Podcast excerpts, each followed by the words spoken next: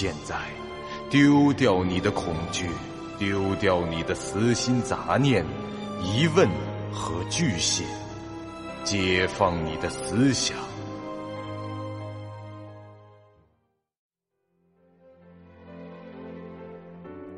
您现在收听到的是由喜马拉雅 FM 出品。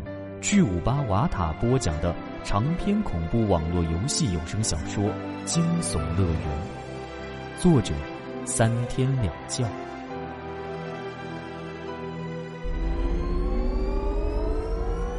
欢迎来到惊悚乐园第五十九集。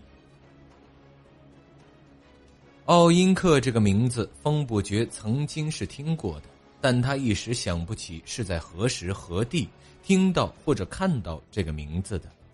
足足在自己大脑的阁楼里搜索了半个多小时，他才终于掘出了那块记忆的碎片。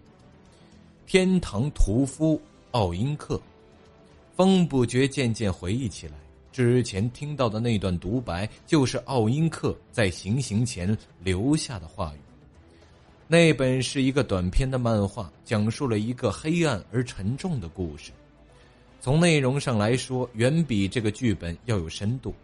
估计眼前的这个奥因克和故事中的主人公没有多大的关系，只不过名字和外貌一样罢了。或许系统是想借这个怪物讽刺些什么。方不觉不禁的想起，曾经每天都把同类送上屠宰场的混合生命体奥因克，现在终于把创造自己、奴役自己的人类给煮了，这算不算是大快人心之举呢？一阵响动将风不觉的思绪带了回来，他循声望去，发现奥因克已关掉了火，正在往两个碗里盛汤。不多时，那猪头大汉就端着两碗热腾腾、香喷喷的肉汤从厨房走了出来。他一路行到风不绝和四雨的面前，将两碗汤摆在了桌上，然后开口说道：“这两碗汤里，一碗是人肉汤，一碗是猪肉汤。你们各挑一碗，喝到猪肉的。”可以活着离开。喝到人肉的，进冰柜，当我的下一碗汤。奥因克庞大身躯投下的阴影遮住了来自厨房里的光线，在提灯昏黄的光亮中，桌上两碗金灿灿的肉汤显得十分的诱人，且香味扑鼻。我先事先声明一下，不许把汤剩下，也不许倒掉或者吐出来，否则你们俩就一块进冰箱。奥因克又补充道：“桌上的两个碗里都没有主料，奥因克只盛了清汤在里面。两碗肉汤的颜色相同，表面都浮着一层油脂。”但是这汤本身看上去很清澈，从视觉上来说，这两碗汤别无二致。两锅肉汤都是用同一种方式调味的，佐料、香料以及红酒的醇厚度，都将这肉的腻味彻底的遮盖住了。人类嗅觉在自然界本就不算是很灵敏，在这种状况下，靠闻的来分辨也不靠谱，于是。办法只有一个了，尝尝呗。虽说这惊悚乐园对于血液、内脏、下水道秽物等这一类恶心的物质的气味还原度极高，但玩家只要克服了心理障碍，基本上没什么不能吃的。像吞着玻璃、吞钉子之类的事情也能做，只不过会引起这食道的损伤，这生存值降低、流血、疾病等等连锁的反应。经过了十几秒的思想斗争，风不觉貌似是打定了主意，随手拿起一碗汤来，一言不发，也不顾烫，扬起脖子就喝。这咕噜咕噜，十秒钟不到就全灌了下去。四雨看着他，心说：这自己好像也没有选择了吧，只能把这剩下的这碗汤也给解决掉了，大不了就是个死嘛。谁料风不觉喝完了自己那碗，二话不说，一手夺过桌上的另一碗，送到嘴边就往下灌，同样是十秒不到，一饮而尽。思雨彻底是看呆了，他起先还没明白过来，但愣了几秒后，他恍然大悟：风不觉喝下的第一碗汤肯定是猪肉汤。他喝完以后就知道了，桌上的另一碗是人肉炖的。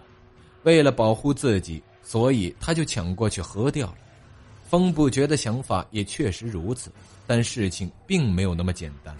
他在喝之前的确是想着，无论如何总不能让个女生去尝人肉吧，所以自己要先下手为强，而且要喝得快。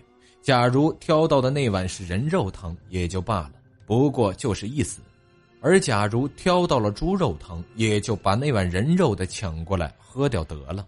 不过这计划归计划。在开始喝以后，情况就发生变化。第一碗汤，坦白说，味道还蛮不错的。即使在这种恐怖的氛围下，有那么一刹那，这风不觉还产生了些许正在享受美食的满足感。于是他便确定了这碗不是人肉做的。如果是的话，那他的问题可能就不单单是失去恐惧了，他恐怕还有着味觉的问题吧。可是尝到第二碗的时候，风不觉就愣住了。这碗汤的味道和刚才那碗似乎是一样的。他也不管这三七二十一，一口气喝了下去。带着两碗都喝完，他反而疑惑了：哎，这到底哪碗是人肉，哪碗是猪肉来着？你觉得你自己在干什么？保护你的同伴是吗？哼！难道我就不能再盛两碗出来吗？风不觉闻言一拍桌子，当即就站了起来，用一种非常嚣张的眼神瞪着奥因克。他心中未能说出的台词是：“我操嘞，信不信老子他妈办了你？”奥因克不为所动，平静的转过身，向着厨房走去，边走边道：“你跟我来。”这句话明显是对风不觉说的，这四雨赶紧拉住他的胳膊，看着风不觉的眼睛，摇了摇头。他觉得奥因克的邀请就是为了把这风不绝当储备粮给切了，但风不绝却笑了笑，摆了摆手，顺便将桌上提灯的所有权交还给了四雨。他转身离开前，用手指在他的手心写着：“等我。”然后做了个手势，示意四雨坐着就好。也不知为何，风不觉的举动让人觉得很安心，仿佛他真的是去去就来。因为奥因克走进厨房深处后，因为四雨不在场，风不觉压低声音后就可以说话了。他开口道：“那两碗都不是人肉做的，对吗？”“当然不是，但那并不表示我做不了。”请你进来，就是要让你看看我的存货。这奥因克走到了冰柜那儿，将柜门打开四十五度，站在门前，从里面拎出来一块 U 字形、足有一米长的挂在铁钩子上的肉，一甩手就搁在了料理台前。仔细的就能发觉，这应该是某个人类的下半身。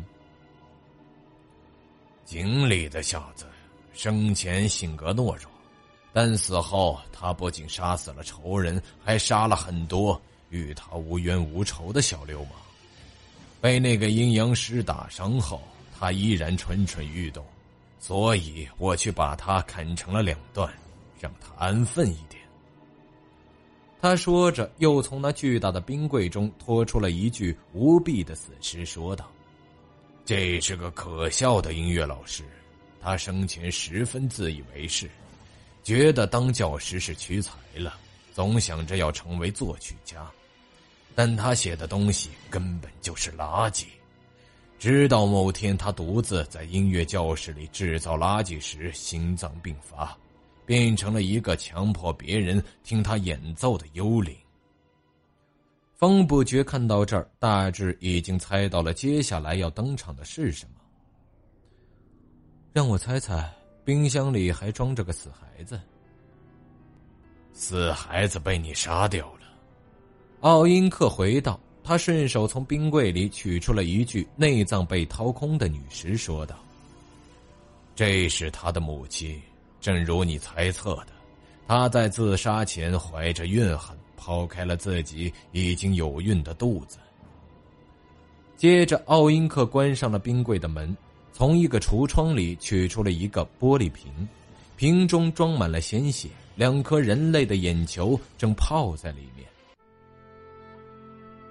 您现在收听到的是由喜马拉雅 FM 出品、巨五八瓦塔播讲的长篇恐怖网络游戏有声小说《惊悚乐园》，作者三天两觉。这是一个长相漂亮的女生，尤其是她的眼睛，很吸引人。她十分爱慕虚荣，也懂得如何利用自己的美貌达成目的。他同时和好几个男生交往，让他们每一个都买昂贵的东西来讨好自己。有一天，一些对其行为心怀怨恨的女生把他的头压在了放满水的洗手槽里。他们本来只是想教训他一下，但他们被妒恨蒙蔽了双眼，罪恶从他们的思想和身体里满溢出来。当那个女生肺里的血染红了池水，他们才意识到悲剧已经酿成。这个鬼魂的怨气很强，杀了很多人，即使我把他的眼睛挖来，也没能停止他的行为，反而使他增加了收集眼球的癖好。那么，第十三级台阶通往的异空间，和你也有关系。你以为被刚才那几个鬼魂杀死的人，最后都去了哪儿？呃，你创造出那个空间，将其当成丢弃死灵的垃圾桶吗？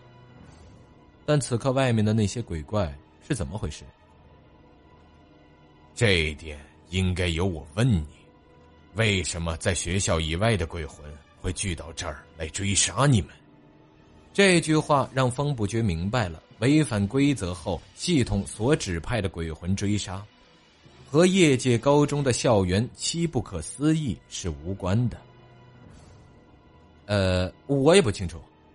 你告诉我这些是为了说明，你就好比这儿的看守者，对吧？那么我想问问你，为什么要在这儿搞人肉汤的戏码？另外，最后的那句歌谣是什么意思？我在这儿，自然是为了帮助你们。或者说，帮助有勇气去喝汤的人。风不觉闻言，突然意识到了什么。他打开游戏菜单，就知道坏了，自己好心办了错事。原来那两碗汤可以恢复生存值，此刻自己的生存值已经满了。虽然已无法判断到底哪一碗能回多少，反正肯定是浪费了。这细琢磨，这个任务很有些文章的。不仅仅是考验玩家敢不敢去尝试，更是看谁先喝，喝了以后又会有什么反应。至于这最后一句歌谣，你们到校门口去，就会明白了。呃，就这样啊。请问，刚才给我喝的汤，能不能再来一碗？想给你的同伴喝吗？可以。但这第三碗算是额外提供的，你准备用什么跟我交换？一条胳膊还是一双眼睛？风不觉感到情况似乎不太对劲儿。这天堂屠夫亦正亦邪，谁也猜不到他下一秒是敌是友。在听到“胳膊”“眼睛”这种词汇时，风不觉本能的从行囊里拿出了厨刀。当即就准备使出熊孩子的下边腿，以求自保。出刀嘛，看上去还不错。去盛汤吧。奥因克一把夺过了风不绝手中的武器，速度快到后者根本来不及反应。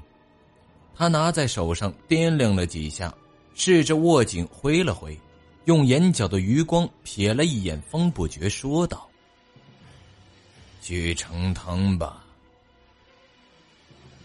本集播讲完毕，感谢您收听由喜马拉雅 FM 出品的长篇恐怖悬疑惊。感谢您的收听，去运用商店下载 Patreon 运用城市，在首页搜索海量有声书，或点击下方链接听更多小说等内容。